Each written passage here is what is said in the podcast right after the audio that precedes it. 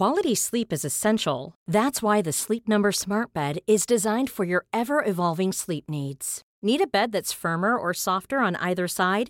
Helps you sleep at a comfortable temperature? Sleep Number Smart Beds let you individualize your comfort so you sleep better together. JD Power ranks Sleep Number number 1 in customer satisfaction with mattresses purchased in-store. And now save 40% on the Sleep Number limited edition Smart Bed for a limited time. For JD Power 2023 award information, visit jdpower.com/awards. Only at Sleep Number stores or sleepnumber.com. Hey, I'm Ryan Reynolds. At Mint Mobile, we like to do the opposite of what Big Wireless does. They charge you a lot, we charge you a little. So naturally, when they announced they'd be raising their prices due to inflation, we decided to deflate our prices due to not hating you.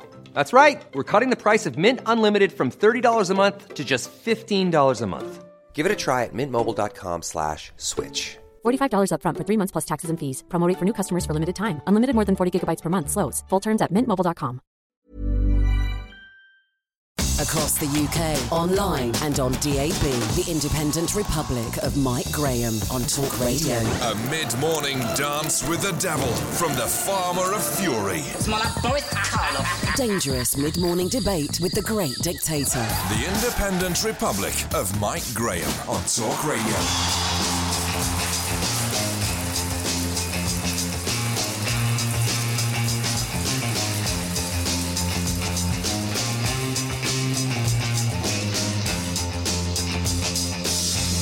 Good morning and welcome to the Independent Republic of Mike Graham as we reach the end of yet another eventful week here in the dangerous world of British politics. In the last 24 hours, we've learned several new things. The next Prime Minister of this country will be a man. More than likely, it'll be Boris Johnson, who took the lion's share of the Tory MP's vote yesterday. And also, more than likely, something very bad happened between Rory Stewart and Bojo that Rory can't seem to get over. He seems to have become very bitter and twisted uh, about his former Old Etonian mate, and he's already threatening to bring him down. And Boris is not even in number 10 yet. We've also learned that Chuka Promise uh, isn't worth the paper it is written on. He's already said, I wouldn't be caught dead in a yellow rosette, and the Lib Dems can't be trusted. Guess what? He's just joined the Lib Dems. Coming up, we've got Katie Perrior coming in to tell us how to prepare for a Boris premiership. She, of course, worked with him uh, when he was Mayor of London. And we'll be joined by Boris supporter and Tory MP Andrew Percy very shortly. 0344 499 1000. Are you prepared for a Boris Johnson Prime Ministership? Because it looks very much, unless there's something hidden uh, in the small print, that that is what we're going to be faced with come uh, July. 0344 499 1000. Later on, we'll be asking why, two years on from the tragedy of Grenfell, the fire safety industry is still not fit for purpose and hundreds of lives are still at risk in Britain's high rises. And it's Friday, so we've got a special edition of the Perrier Awards where I'm going head to head with John Nicholson, who was sitting in for me earlier this week. And many of you, I know, enjoyed that immensely. You're listening to me, Mike Graham, right here on Talk Radio. The Independent Republic of Mike Graham on Talk Radio. So the papers are full of it, aren't they? Just for a change. Uh, Boris Johnson absolutely smashed the Tory MP's vote yesterday, getting way more over 100 than anybody ever thought that he would. Rory Stewart did a little bit better than everybody thought as well. They thought he might be crashing out and it might be going down to six uh, members left to be voted for in the second ballot, but he's still there. Uh, we've got Matt Hancock still in there. We've lost the two women, Esther McVey and Andrea Leadsom. Uh, and of course, that bloke Harper that nobody'd ever heard of has disappeared as well. I don't think anybody's going to be crying any spilt milk over that. But let's talk to Andrew Percy, Conservative MP uh, for Brigg and Goole, because he's a Boris Johnson supporter. And we have to now find out, I guess, what happens next. Andrew, very good morning to you. Welcome. Good morning. Thank you very much indeed. Now, the front page of The Sun, uh, rather uh, sort of provocatively, says, We've all been screwed by Boris. And there's pictures of Sajid Javid, Michael Gove, Jeremy Hunt, and Rory Stewart. Um, he really does seem to have triumphed yesterday in a way that nobody quite expected. Yeah, I think he I did much better than expected. He had, I think, 86 MPs declared for him and ended up with 114 votes, which is, of course, if he maintains that, it Yeah. guarantees him into the final. So, yeah, he did a lot better than expected, which I think demonstrates really how he is getting support from a broad range across the party, including people like me who are well and truly in the centre of, uh, of politics. Yeah, so when you say you're in the centre of politics, the one big question that everybody's going to ask you, of course, is where are you uh, on the Brexit front? Because that's where all the battles are going to be fought, isn't it, over the next few weeks and months coming up to October the 31st? Because Boris has said we must leave by October the 31st. He doesn't mind if we leave with no deal. What, what do you say about that? Well, I campaigned for Brexit. Uh, my constituents voted in support of Brexit by a margin of about 70%. Um, but I voted for the Prime Minister's deal three times because I do think we should leave on a deal, which is actually the same view as Boris. But I also believe that you can't take no deal off the table because it's pretty stupid to go back to um, uh, the people you're negotiating with and say, oh, but by the way, we're going to hand you all of the cards because we're definitely not going to leave without a deal. I mean, that would just be madness. Uh, but I also think we have to leave on October the 31st. Now, the European Union has messed us around. Uh, they haven't really treated us with respect. I mean, I voted for the deal even though I thought it was uh, imperfect in many ways. But you know, as Boris said at his launch, he doesn't want us to leave without a deal, and nobody um, would want us to leave without a deal. Um, but we have to be prepared to do that if the other side of this aren't going to treat us with respect. But he's also said, has he not, that if in fact we get to the point of no return, i.e., October the 31st, and we have not then got a deal, whether we've got a deal that, that he likes or that Parliament doesn't like or whatever, but if we effectively have no deal, then he will leave without one. Uh, I, I, mean, he has said that we should leave on October the 31st if we're not going to be, uh, as I said, treated with respect and given a proper uh, deal. We have to keep that on the table. But he's also repeatedly said that is not his preferred outcome and shouldn't be anybody's preferred uh, outcome. So, you know, it isn't mine, but it is, I think, something we have to be prepared for because, so you can't, you can't you can't in a negotiation take walking away from that negotiation off the table, or else you give the other side all of the all of the cards in this game. So you know, but he's been really clear. He wants us to leave with a deal, and that's the position I have. And what about um, whether that leaves him vulnerable to um, a, a, candidate who might be able to win over more Tory MPs in the second ballot? Because clearly, I suppose what you're going to do now is look for those who have uh, dropped out of the race, whether Boris gets those votes or whether they go to somebody else you know, the dynamic can change quite dramatically in the second ballot, can't it? Well, of course it can. I mean, you know, the uh, I think it was um, the last two leadership contests uh, we've had, or certainly the one with David Cameron on, and I think the one before that. Um, you know, the person who was the front runner in the first ballot ended up uh, not winning. So, look, and uh, as one thing politics has taught us at the moment is you can't predict uh, anything really with any confidence. Well, not at the moment, but, you can't. No, no absolutely. It not. used to be um, a bit easier than this. Sorry? It used to be a bit easier than this to predict it. Well, yeah, I mean, but that's just the, seems to be where we are on everything at the moment, doesn't it? It does, rather, yeah. No, but I mean, it's an important point, I think, Andrew, only because Rory Stewart um, is an interesting sort of um, unknown, if you like, in this particular battle because he's trying his best when he's on radio and television not to kind of. Uh, personally insult Boris Johnson, but he's clearly very unhappy about Boris Johnson being Prime Minister. He's already said that he would not serve in his administration. Yesterday, he said that if Boris Johnson tried to suspend Parliament, that he and his colleagues would go across the road to the Methodist Hall and hold their own session and bring him down. I mean, these are not words from someone who's a close friend and colleague. Well, I don't think he is trying very hard not to insult Boris or other candidates. I think he's going out of his way.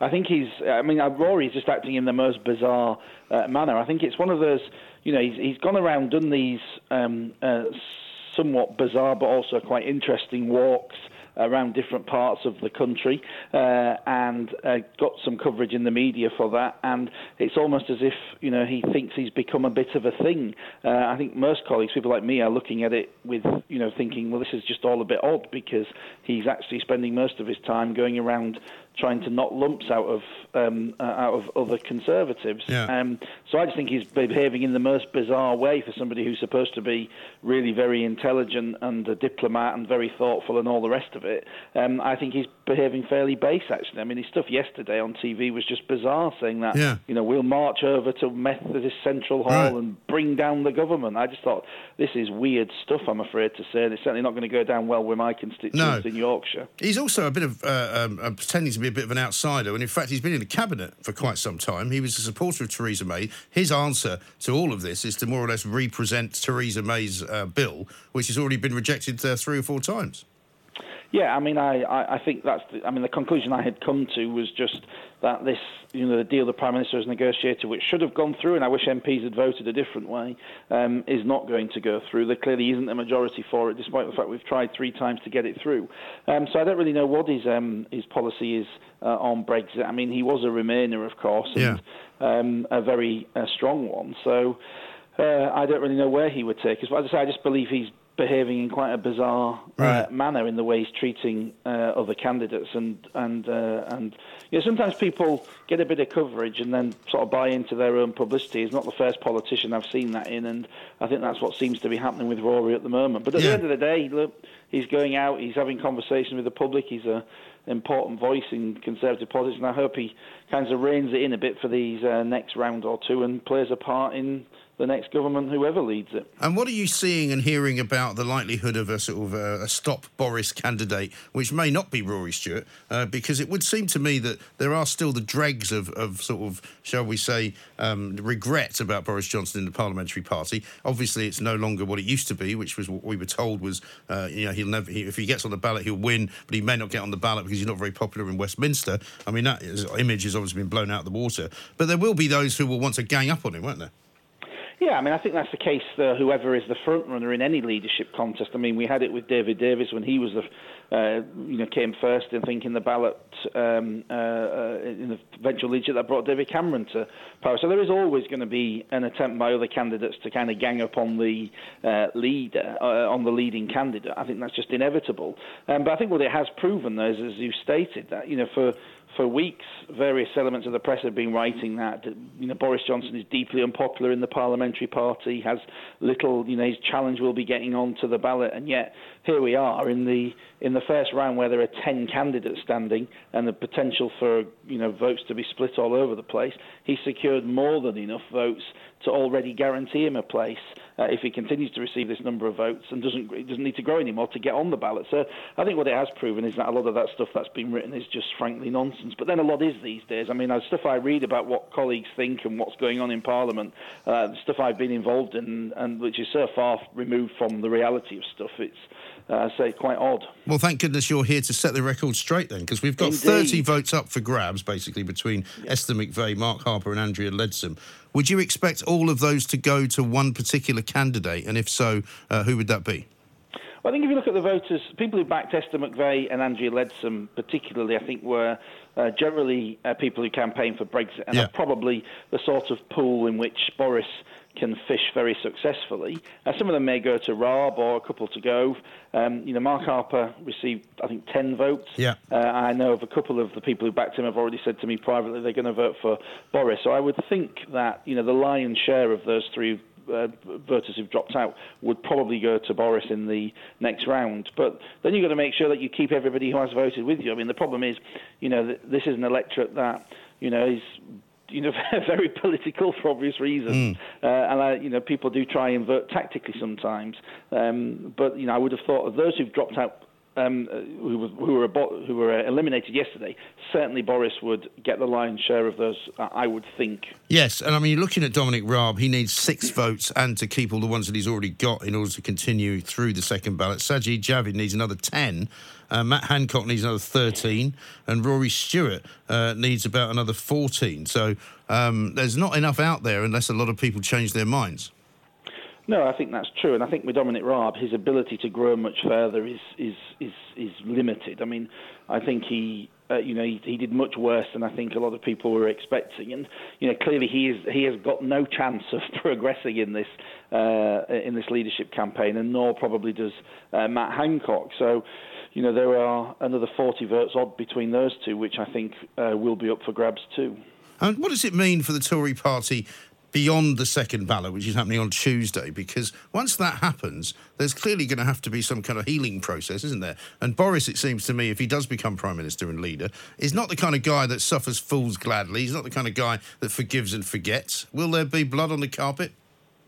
Um, well, I hope he isn't somebody who suffers fools gladly because um, uh, I think that would be an advantage uh, as Prime Minister. But actually, I have to say to him, uh, I do think he is somebody who who who can take um, people uh, on board with him who perhaps haven't necessarily uh, always um, uh, been that pleasant about. it. I mean, my, myself included. I have to say, I've said some pretty unpleasant things about those who have voted against the Prime Minister's deal and prevented us uh, leaving um, under the, that deal. Uh, and I've been, you know, when I the, one of the reasons I chose to back Boris um, is because when I went to see him, I had a, a good half hour sit down with him, and I spent 15 minutes of that saying to him, "Well, these are some of the things I've said about people who've taken your position, and um, uh, you know, I'm pretty peeved off that we've ended up in the position we're in because of the voting record mm. uh, of people." And in fairness, he took that all on the chin, um, and you know, uh, so I thought, you know, his explanation to me on that and how we move forward was one which got me on side. So I think he, I think he is open to um, trying to bring people on board and broaden um, his own base and appeal. So you know, I think he, he has a personality, as everybody knows, a very, very big personality, but I think he also has a personality that can take quite a lot of criticism because he had a lot thrown at, at him over the years. So he's certainly uh, fairly thick-skinned and I think fairly forgiving. I think that's for the all for the good. Yeah, well, it's all for the good if it's true, but of course he's now uh, being asked to appear at a debate, and it's not clear whether he's going to do it. And if he's such a big personality, and if he's such a man with such a thick skin, and he doesn't care about criticism, why is he running away from having a debate?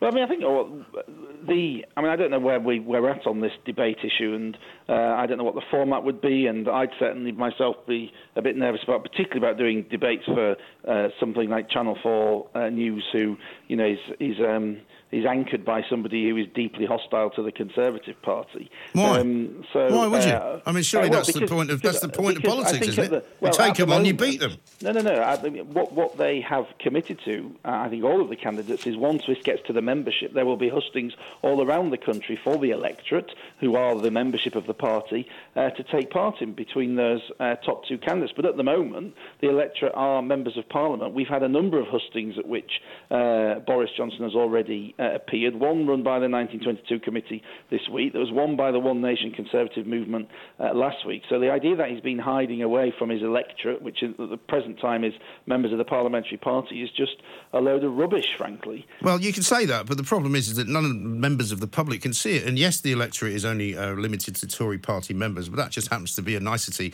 of the way that our democracy works. It does not mean it's a good thing, because if Boris Johnson becomes the prime minister of this country by winning this particular battle, then he's Prime Minister of the entire country and is responsible and answerable to the entire electorate, not just the people who put him there. Yeah, and he will be held accountable and answerable every single week at the dispatch box of the House of Commons, where the uh, democratically elected representatives of the people will be able to hold him to uh, account, as is um, uh, the uh, as is our democratic system. And similarly, eventually, he'll be held accountable uh, at a general uh, election. And you know, the, the, of course, he'll be accountable to the media as well in the various interviews he will do as prime minister. So, um, you know, I think there's well, he didn't give the media he, many questions the last time he appeared in front of them. Well, I think he gave more than some of the other uh, candidates who stood. And after I was at the launch, and you know what I found. I really think it was six questions, that, wasn't it? But what I found really bizarre about that was there were six questions asked, and I think four of them. Uh, and then I saw some of the write-ups saying, "Oh well, you know, of course, but what Boris didn't do was set out enough about policy." Well, the questions the media did have, uh, four of them decided to just keep banging on about stuff he may or may not have said in the past, which might uh, offend a few people in the uh, uh, in kind of that metropolitan bubble that I'm afraid ourselves as politicians often exist in. Um, but they didn't really take the opportunity to dive down deeply into policy issues. Well, what sort of policy yeah, does what sort of policy does he have, for example, on the NHS? Well, I think he's been very clear. He said that the uh, uh, um, that the NHS is one of his uh, key priorities, as he said. You know, public services are, and I think you saw that when he was mayor of London. So he's so you, you know, call that clearly, policy?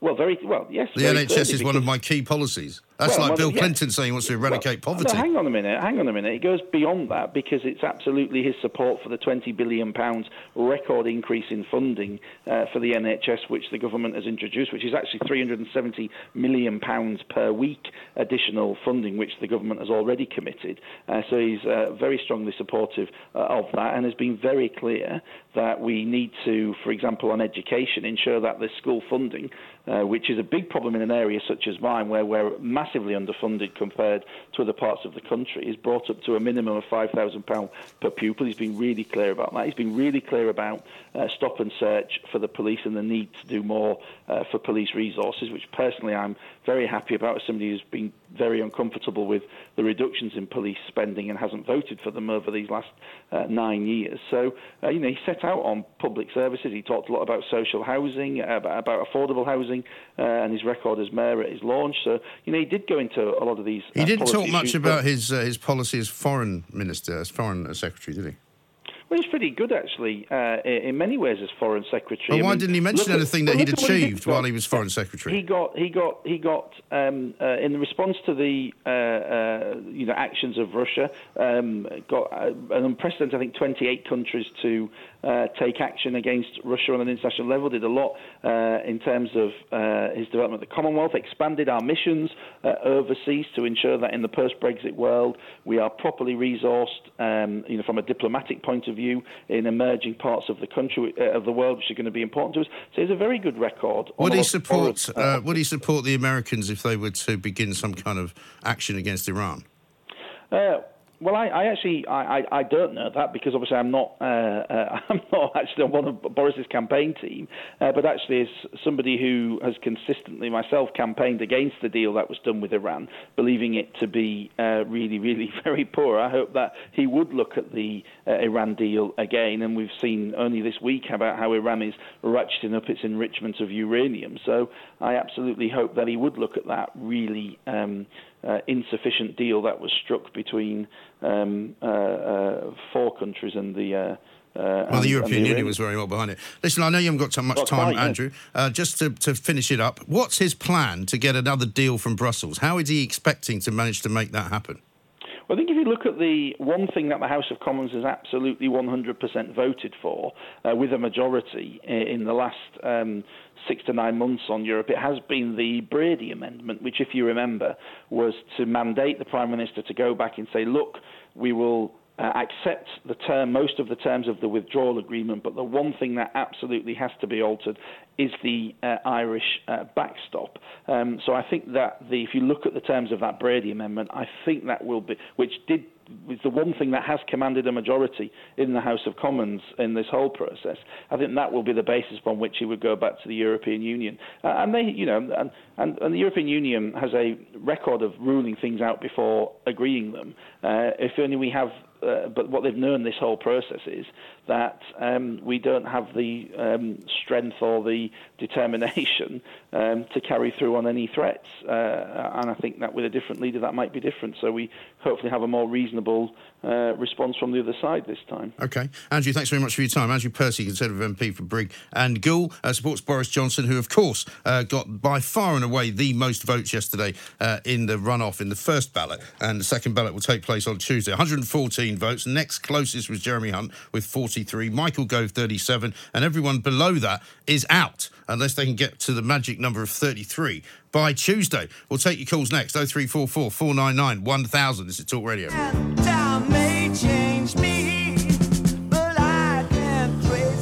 Now, listen, I know we live in a time of flux. I know we live in a time of change. I know that we live in a time of broken politics, as people keep telling us. But this Change UK thing really is getting ridiculous, okay? Change UK have been forced to change their name for a third time. Okay, originally they were known as the Independent Group. They then faced some legal action by petition site change.org.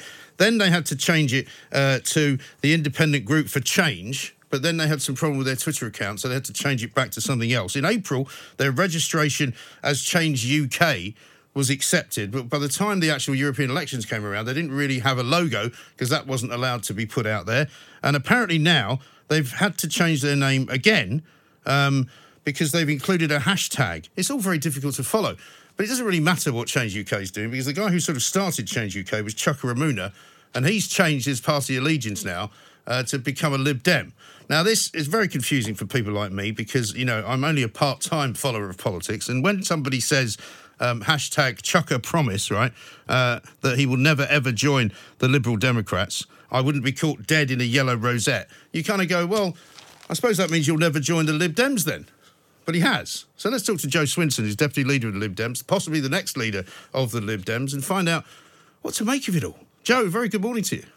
Good morning. Good to be with you, Mike. Thank you very much for joining me. Now, I'm sorry for being slightly flippant there on the introduction, but I mean, it's a bit difficult for people to follow all of this. I mean, I can understand fully that Umunna had changed his mind and decided the Labour Party was no longer for him. Then he changed his mind and decided to, to launch the Change uh, UK Party. Then he changed his mind again uh, to leave the Change UK Party, and now he's decided to change it one more time.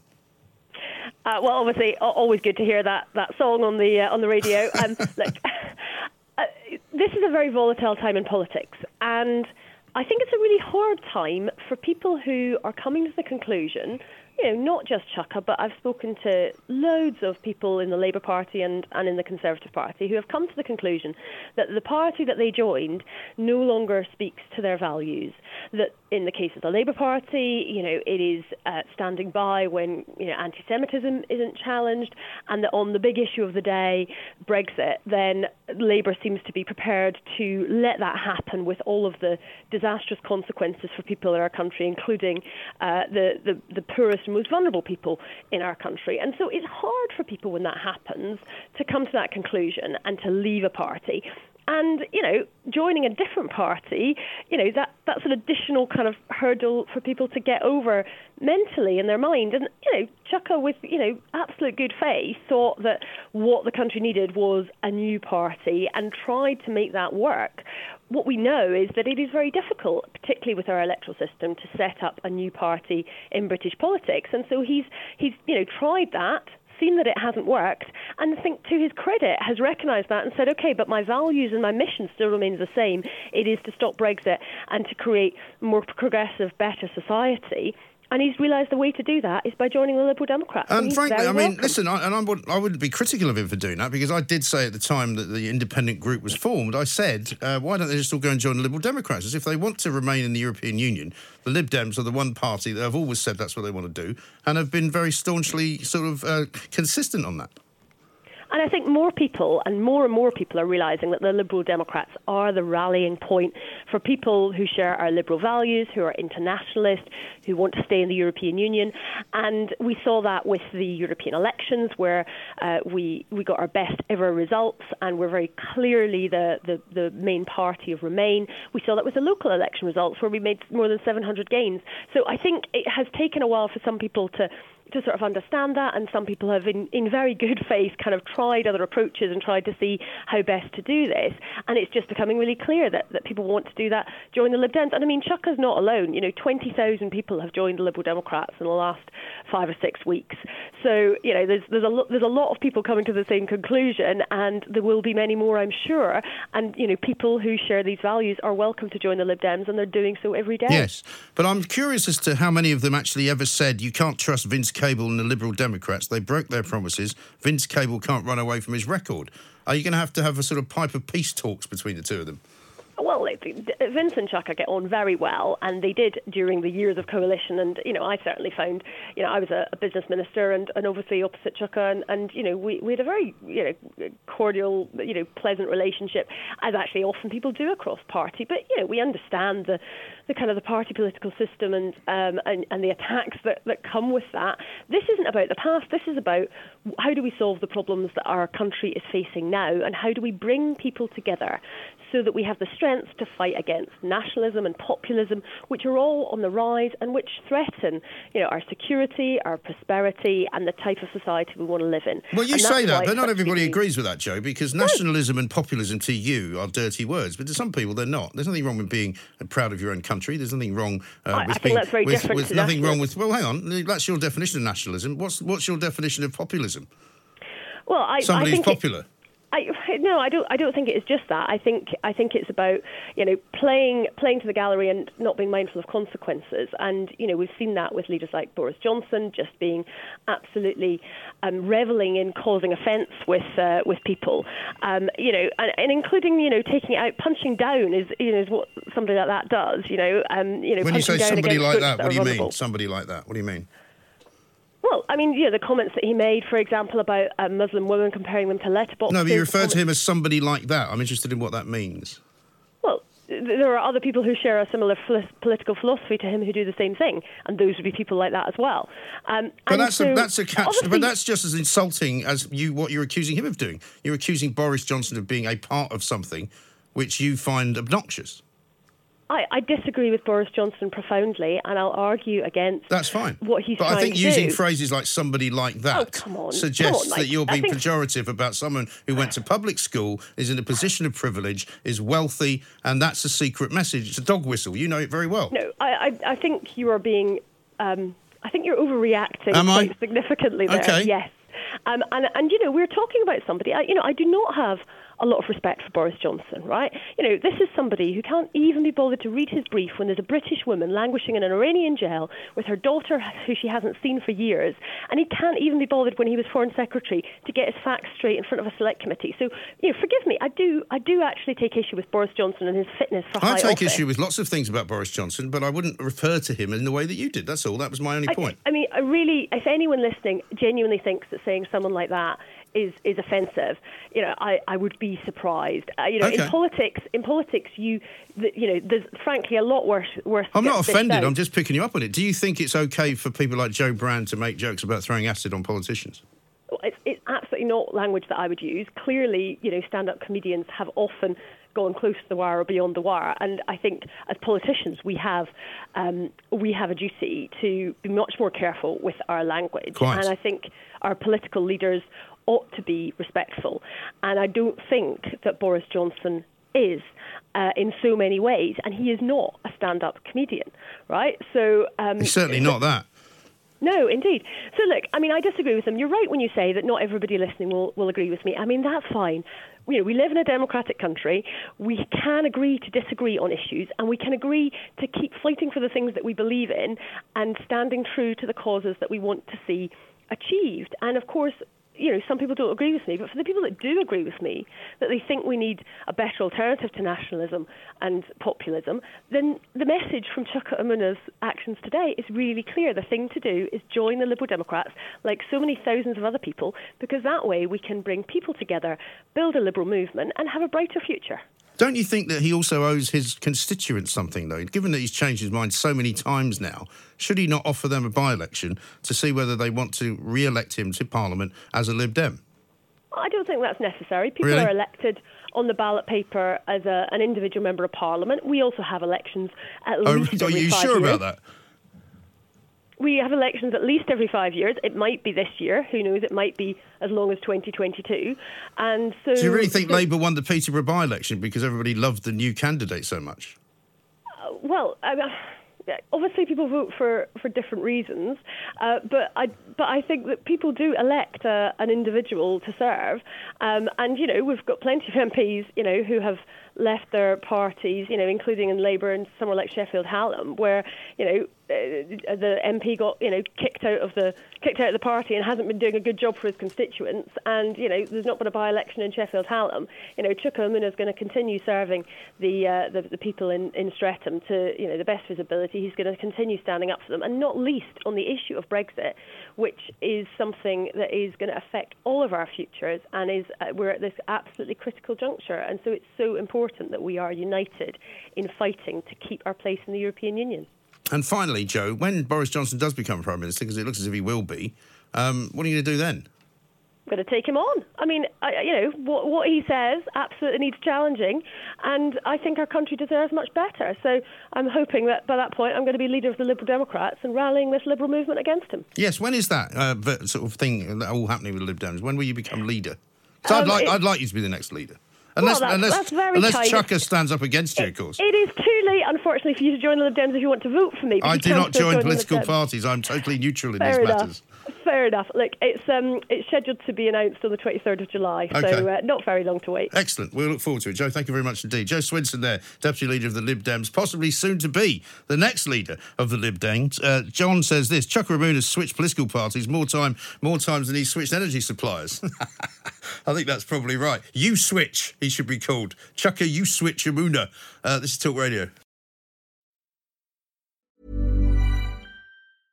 It's that time of the year.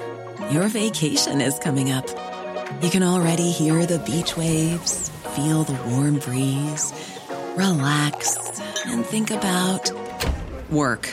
You really, really want it all to work out while you're away. Monday.com gives you and the team that peace of mind. When all work is on one platform and everyone's in sync, things just flow wherever you are. Tap the banner to go to Monday.com. Hey, I'm Ryan Reynolds. Recently, I asked Mint Mobile's legal team if big wireless companies are allowed to raise prices due to inflation. They said yes. And then when I asked if raising prices technically violates those onerous two year contracts, they said, What the f are you talking about, you insane Hollywood ass? F- So to recap, we're cutting the price of Mint Unlimited from $30 a month to just $15 a month. Give it a try at mintmobile.com slash switch. $45 upfront for three months plus taxes and fees. Promo for new customers for limited time. Unlimited more than 40 gigabytes per month. Slows. Full terms at mintmobile.com. Quality sleep is essential. That's why the Sleep Number Smart Bed is designed for your ever evolving sleep needs. Need a bed that's firmer or softer on either side? Helps you sleep at a comfortable temperature? Sleep Number Smart Beds let you individualize your comfort so you sleep better together. JD Power ranks Sleep Number number 1 in customer satisfaction with mattresses purchased in-store. And now save 40% on the Sleep Number limited edition Smart Bed for a limited time. For JD Power 2023 award information, visit jdpower.com/awards. Only at Sleep Number stores or sleepnumber.com. The Independent Republic of Mike Graham on Talk Radio. Uh, welcome back, Katie. But I'd also like to issue a welcome to Andy Cunningham. Andy, uh, welcome to the Independent Republic, Morning, Mike. and Thank thanks you. for coming in. Uh, tell us um, about Light for Life first of all. That's a company that you're associated with, and which is involved in in fire safety. Because when we all watched what happened at Grenfell, I think none of us could quite believe one how quickly the fire took hold, two how many terrible uh, situations happened where people couldn't get out, and how many people perished as a result of that. Yeah, absolutely. Um, I set Light for Life up about four years prior to Grenfell happening um, as a low-level evacuation uh, light that could trigger in fire uh, uh, fire activation. Ordinarily, lights on the ceiling that are emergency lights will uh, uh, never come on in fire activation. So, um, so nothing happens to them. So, but in, in, in smoke logging in common, common corridors, that's the biggest risk. So, I've looked at low-level evacuation strategies to give ch- people the best of chances to get out of them buildings. And also, part of the problem seems to me that the fire doors didn't work properly. There were no sprinklers in the building. We know the cladding was, was obviously ridiculously inflammable as well. I mean, in your view, not enough is being done. There's too many buildings like Grenfell at this moment in time, a couple of hundred maybe. Yeah, absolutely. We need to look at a holistic approach to it all. So um, I know there's manufacturers going on about their fire doors and uh, fire alarm systems, but we need them all in place. Everything. We need the compartmentation uh, in place in the buildings. No good paying a twelve hundred pounds for a door set, a fire door set, and you've got a um, you've got a wall structure that's like a Swiss cheese. Right. Um, it's not going to work. So you need to have the robust systems, robust solutions um, in place, so it, it mitigates all the risk and it protects the residents. That's the biggest point: is protecting the residents. Sure. And there's a lot of money involved. Katie, you've been in government, and, and when government's asked to do something like this, we've done stories on this, this problem mm. before. There's there's an argument about whether it's central government, whether it's local government. We've also talked about on this show before freehold and leasehold problems where owners of buildings won't put the cladding on or won't fix the fire problems.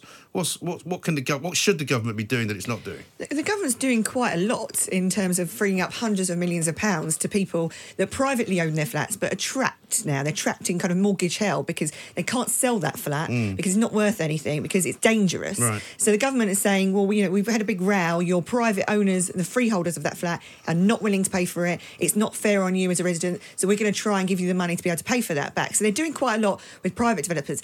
But a lot of this stuff in government is recommendation. It is we recommend you do this.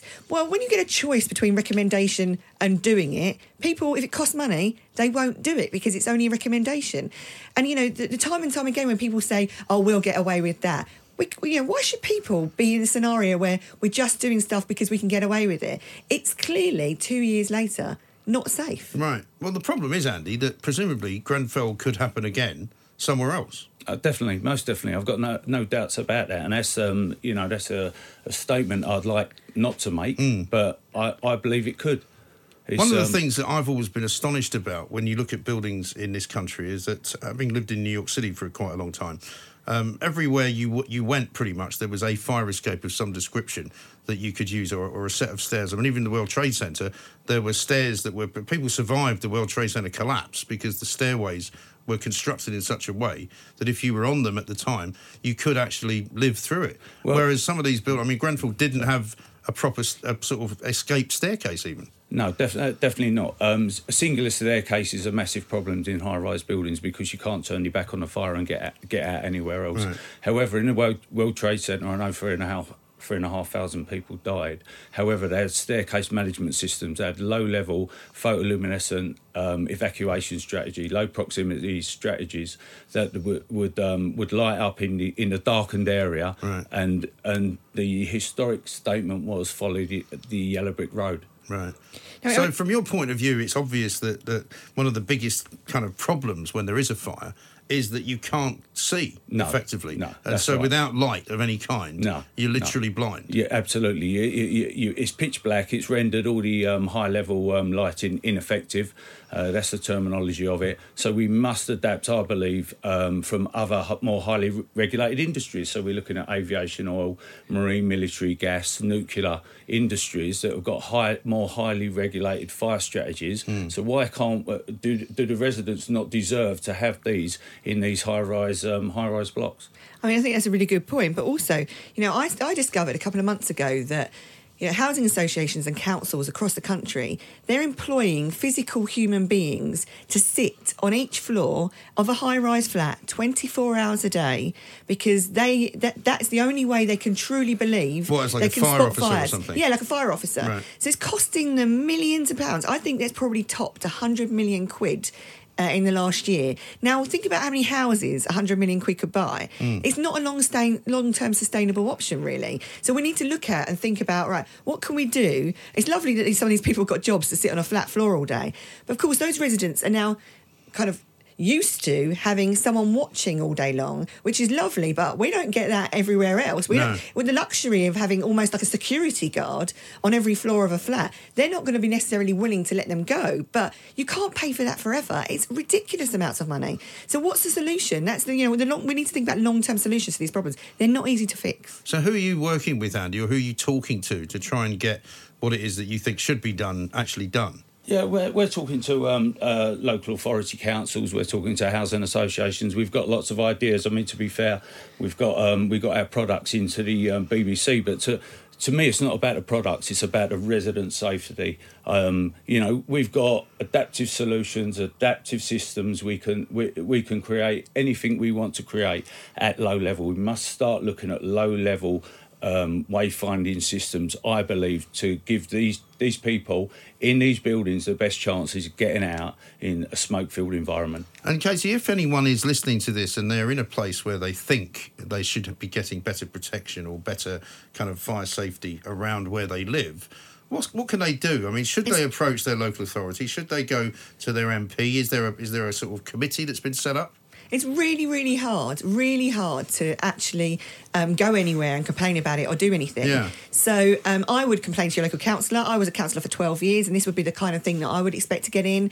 I'd go to your local MP, I'd write to the government, I'd write to whoever's going to be the new Secretary of State for Housing to say that we need more. We need to push forward. But, you know, I just think that the fire safety industry, it sounds to me like it's kind of like, you know, 30 years in the dark. It's not embracing technology, it's not educating people and telling them, you know, lots of people that live in these flats don't necessarily speak English as a first language. So really, we need to be t- talking to them and educating them in a way that they understand. Mm. Because if you park a buggy outside a flat or a mobile or a um, like you know a mobility scooter, that's fine. But if everyone does that, that prevents people getting out of the building alive, Right. and that's the difference. And so you know we'd like you to fold that up because actually it makes the the, the stairway you know, clearer.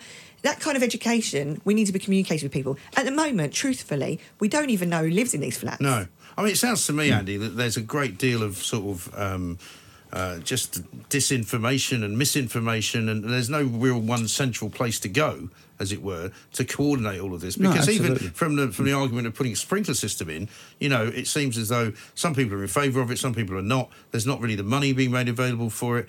I don't know what your view is of sprinklers, but I mean, it seems better to have them than not, doesn't it? Yeah, absolutely. Sprinklers have got a um, uh, have got a place in the industry. I've got no doubts about it. However, there's a lot of resistance from it. There's a lot of resistance from the insurers, I believe, um, dumping fifty thousand gallons of water onto a um, onto a tower block. They're picking up water damage and all the flats underneath. Um, Well, it's better than having to pick up dead bodies, though, isn't no, it? absolutely, without a doubt. But equally, uh, uh, I was going to go on to say about risk profiling of people. So not only do we assess our buildings for fires or fire risk assessments, we must assess the people behind them. Kate is totally right. Um, We're looking at infirm, elderly, disabled, deaf, blind people. We've got some real issues in these in these high-rise blocks, and Mm. knowing who's be, behind the doors and how we're going to get them out in I mean, Gren- fires. Grenfell showed load of subletting, didn't it? So Yeah. we didn't we didn't have a clue who was in that building. No. And you know, you don't know that on the 80th, 18th floor someone needs to be gone and got because Right. they can't get out themselves. Mm. Or you you know, you don't know that there's a hoarder on the 14th floor, so their flat's going to go up twice as quick as anybody else because Yeah. they've got rooms and rooms full of stuff. So that's the kind of stuff we need to know, and it seems to be just seems seems to be so difficult. For us to get our act together as a nation to be able Yeah. to do this, and yet in places like New York, it was a terrible tragedy. But you know, months afterwards, they kind of drastically changed their rules Yeah. and procedures. And I don't seem to think, feel that Britain is get moving quick enough. No, it doesn't really. I mean, is the long term um, solution to all of this, Andy, that they just get rid of all these high rise blocks and they demolish them? I mean, there are plenty of high rise blocks going up in London, literally across the river from here, you know, very, very high maintenance. You know, there's one just down the road, one Blackfriars. 32 million it will cost you for the penthouse. I'm pretty sure You bought get two, out, right? I'm pretty sure you get out of that alive, wouldn't I- you? That's a great point, Mike. I, I sit on the uh, Tall Buildings uh, fire, fire Safety Group, and I've looked at the the plans or the planning application for uh, high rise along the Thames, and uh, I believe by 2030 or 2035, the Shard is dwarfed by 12 buildings. Right. So we we are just going up in the air because we have to, and um, it's great that we can sit sit together internationally, look at the standards, look at the best way to fight these fires and to get people out. It's more important to get the people out, the protection of the residents or the people in the building than the buildings themselves. The insurers may not agree with me, but it's all about the resident protection. Sure, I think that's absolutely right. Well, Andy, listen, I wish you luck. Thank you so much. It's a shame that we have to talk about the fact that not enough is being done, but all we can do is just keep pressurising them, I guess. Katie, one final question for you just Go about on. Brexit. Um, you said to me last time we spoke about the kind of uncertainty that was being felt in the business community.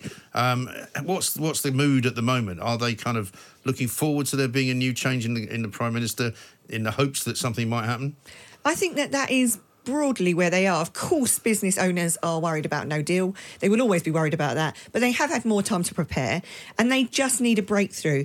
The kind of feedback I was starting to get from CEOs of kind of FTSE 100, FTSE 250 companies is that we just need to know what's going on. We don't really care so much about the deal anymore. We, we just care that we've got this instability. And during that instability, people have to make five to 10 year business decisions. And what they're doing is they're opting out of the UK because they don't know what, to, what decision to make. Mm. So even if we said, look, you know, the likelihood is we are moving towards a no deal, I'm obviously, I am anti no deal, but it would at least give the business community some kind of direction about where we're heading. Yesterday, the market stayed remarkably calm when Boris Johnson kind of led the way. And so I actually think that it's resilient. And a bit of breaking news for you Boris Johnson apparently is saying that he's more than happy to do a BBC TV debate on Tuesday. Good, because I'll be live in the studio commenting. Oh, well, there you go. Excellent stuff. And you're doing a show here on Sunday, aren't I you? am looking forward to it. 10 till 1. 10 till 1. Don't miss it. Katie Perrior returns. Andy, thank you so much for coming in. More than welcome, mate. Thank you and very we'll much. keep the pressure up. Anything you need Mm. from us, uh, please tell us and we'll get it from somebody uh, and pass it on. Uh, this is the Thank you. Independent Republic of Mike Graham. The Perry Awards coming up shortly. This is uh, Talk Radio. Across the UK, online and on DAB. The Independent Republic of Mike Graham on Talk Radio. It's 12.33. It's Friday. It's time for this. Ladies and gentlemen, welcome to the Perrier Awards.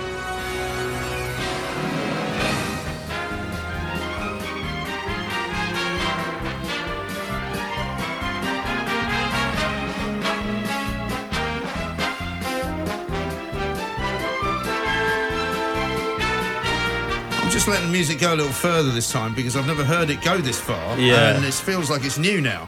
It's how I like new music. You Tom do. Mendes is here, of course, to present the parents. Slightly different uh, this week, I understand. Not least because I wasn't here for three days, and uh, my very able colleague, Mr. John Nicholson, uh, stood in my stead. Mm. Why are you smirking? I'm not smirking. You look like you're smirking. No, Okay. I'm just struggling. No smirking. No, I'm struggling, if anything. Okay. Um, there's no change there then. Now, have you read this pr- prior to coming in here to read it? Yeah. Have you? No. No. All right, let's go then, shall we? Let's go.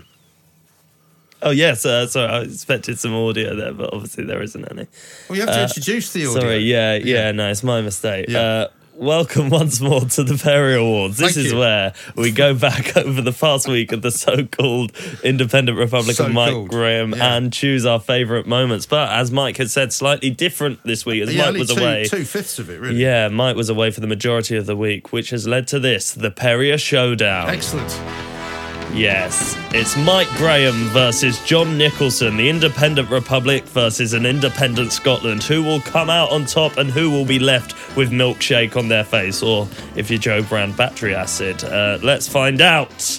Um, and Mike, the first award, as is say tradition, it goes to you. Uh, I planned uh, this one when you first told me you were going away to the States. You've once again won Repeater of the Week. Thank you. It's great to be back in the big chair after a brief sojourn across the pond uh, to Jack and our American brothers and sisters. Welcome back to the Independent Republic of Mike Graham. I'm back from America. I was in Connecticut seeing my mother, seeing my sister, uh, seeing my daughter. It was great fun. Uh, I'm back though. Welcome back to the Independent Republic of Mike Graham. I've missed being here. You know, I have to say it's very nice to be back from America. A guy tweeted me this morning and says, "Can I get a pound for every time you mention you've been in America?" well, no, you can't. Uh, but I'm going to mention it probably from time to time. Welcome back to the Independent Republic of Mike Graham. I'm here. I'm back from being away. Uh, I'd like to thank everybody for uh, all of your very thoughtful tweets to welcome me back. I'm not going to mention America too much because I know people get a bit wound up about it. Yeah, thanks for not doing that. Yeah, thanks very much. You see, I have no idea that I'm even doing that. Yeah, well, Yeah. it's fine. It's fine. Uh, John Nicholson now uh, speaking to Chloe Westley from the Taxpayers Alliance. He wins cattiest comment of the week. Mm. That's not the way it works. The Scotland Department, the Northern Ireland Department, none of these departments have to work out how to do that. No, but but do, do you understand how um, you know, having saying yeah, that we've I'm got to spend this do. Mer- Mm. That is a bit catty, isn't it? yeah. Uh, back to your show now, Mike. Caller Paul in London. He wins nickname of the week. Let's talk to Paul, who's in London. He wants to talk about Joe Brown. Hi, Paul. Hello, Michael Bean. How are you? Old Bean. Old Bean. Is I that haven't your been new? That, that for a while. The Independent Republic of Old Bean. yeah, it doesn't work, does it? Really? No. Uh, Paul uh, also won the weirdest comment of the week. Do you know what I mean? They But don't I like think- Boris Johnson, though, do they? But they don't like Boris, yeah, but he's going to be their metaphorical father soon. And to have someone say that, Yeah. Well, old Bean and metaphorical father. There's this kind of theme emerging there, Yeah, not there? it's weird Thanks, saying that uh, Boris will be everyone's metaphorical father. I mean, Mm. with his history, of course, there's Steady. a good chance they'll be his biological be father. the next prime minister, so yeah. I'd be careful about the libel there. Uh, no, I'm joking, of course. Of course Uh, you are. That's Jo- all right then. Because that's fine if you tell a joke about it. That's easily done. Oh, let's not get into that. Uh, John Nicholson and his accent won the Perry Award for the almost swear of the week. Hello, a very good afternoon to you. It is three minutes past 12, and you're listening to John Nicholson here on Talk Radio. Just looking out of the window, it's a grey day in London. There's sh- actually sheets of rain. Which window is he looking out? Because if he's looking out the other side, you, you know, that could have been another conversation. Uh, um, he also wins a semi semi regular award for Tangent of the Week for this uh, beginning to an interview about the cross party motion to stop a no deal Brexit. Would be, well, Adam Seigan, Sigan, Seigan, I'll ask, professor in EU law at the University of Leicester, joins me now on the line. Adam, a very good morning to you. Uh, good morning, Jim. Thanks. And could you correct or otherwise my pronunciation? It, the, the correct way is, is Sigan. Sigan. Oh, that's Yeah. interesting. Where's that name from? That's actually a Polish name. Is it? It's a Polish name. Would it? And uh, was that the full Polish name, or has it been shortened? uh, no, it's, it's, it's a it's a full it's a full Polish name. Oh, it's, isn't one of the, it's one of the easier Polish names to pronounce. Yes, because mostly they've got ski, off ski, or whatever at the end of them, don't they? They have a lot of RZs and FZs in them as well, which makes Anyway. the tongue twisted Yeah, let's move on. Yes. Yes, well, I'm a bit hard of Polish, so I always, I always find them a, a bit, uh, a bit You're tough. supposed to be But producing anyway, this guy. Yeah, I'm screaming in, his ear at this point. Just going, get on with it. You've been to Gdansk. Um, well, let's take a brief trip uh, to the breakfast show now. Yes, let's do Uh, this happened while you're away. Yeah. Uh, the guest star on the show was um, uh, Education Secretary Damian Hinds. Uh, well, at least we thought. A technical issue with a telephone uh, meant that Ken Hinds, a stop and search campaigner, was called instead. It wins technical error of the week. uh, in his press conference. But uh, supporting him is uh, Education Secretary Damian Hinds. Good morning to you, Damian. Sorry. Good morning. Are you there? That is Ken. Ken. No, no, we seem to have some sort of problem on that line. I'm not sure Damian can hear me, uh, but uh, we'll do our best to uh, to get him on. I'm not sure what's going on there. Um, but this is the interesting thing. I mean, the, the it's quite clear from a lot of the newspapers. That's that's awful. Poor Julia. That's Yeah, I dreadful, know- I know, imagine? yeah. Damian's been kidnapped and been replaced by a bloke called Ken. Uh, yeah, I mean, obviously we can look back on it and laugh now. Must In- have been horrendous at the time. Mm, yeah, but it's funny in hindsight. Yeah, hindsight. See what you did there.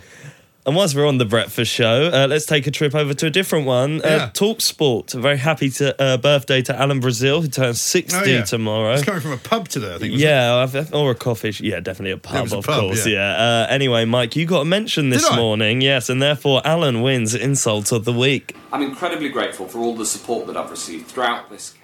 Oh, that's the wrong clip, That doesn't it? sound like Alan Brazil in a pub. I mean, you know, is that Who's Ken that Hinds Ken again? Hinds behind there? You see, you've fallen prey. I step out of that you've control fallen- room for two minutes. You've, fall, you've fallen prey to the um, the Karma Award of the week, Yeah. having taken the Mickey out of some other poor production assistant. You've now I'm just waiting. introduced the wrong clip. Yeah, well, Have we well, got the right one? That's not even a correct clip for this section, Isn't so it? no. All right. Okay, let's hear it. Insult of the week.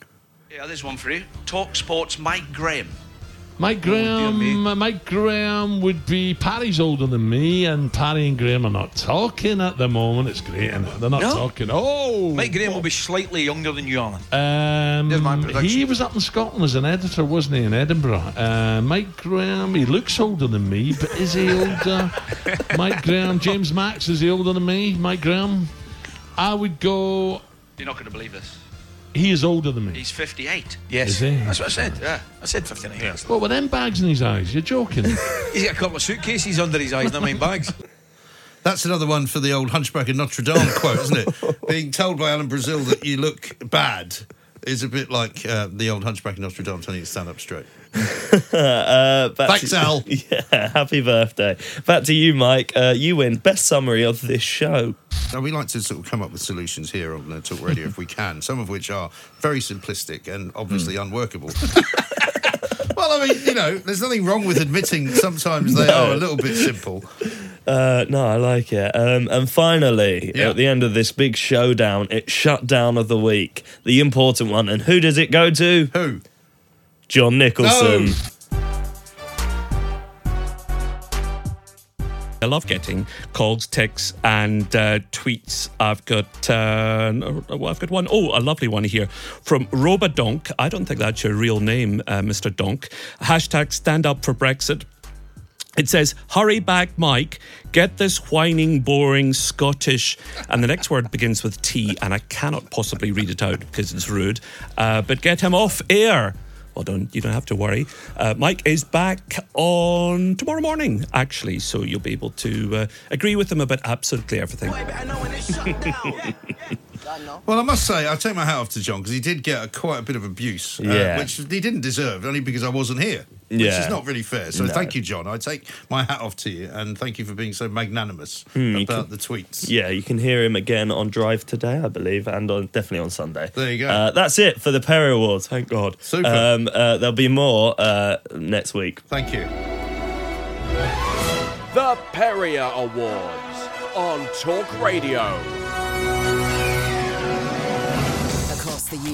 Online and on DAB, the Independent Republic of Mike Graham on Talk Radio. If you enjoyed that, be sure to catch the whole show 10 to 1 Monday to Friday on Talk Radio via DAB, online, or via the Talk Radio app. If you have an opinion on the stories we cover, we'd love to hear from you. Call us 0344 499 1000 or tweet at Talk Radio during the show to have your say. The Independent Republic of Mike Graham on Talk Radio.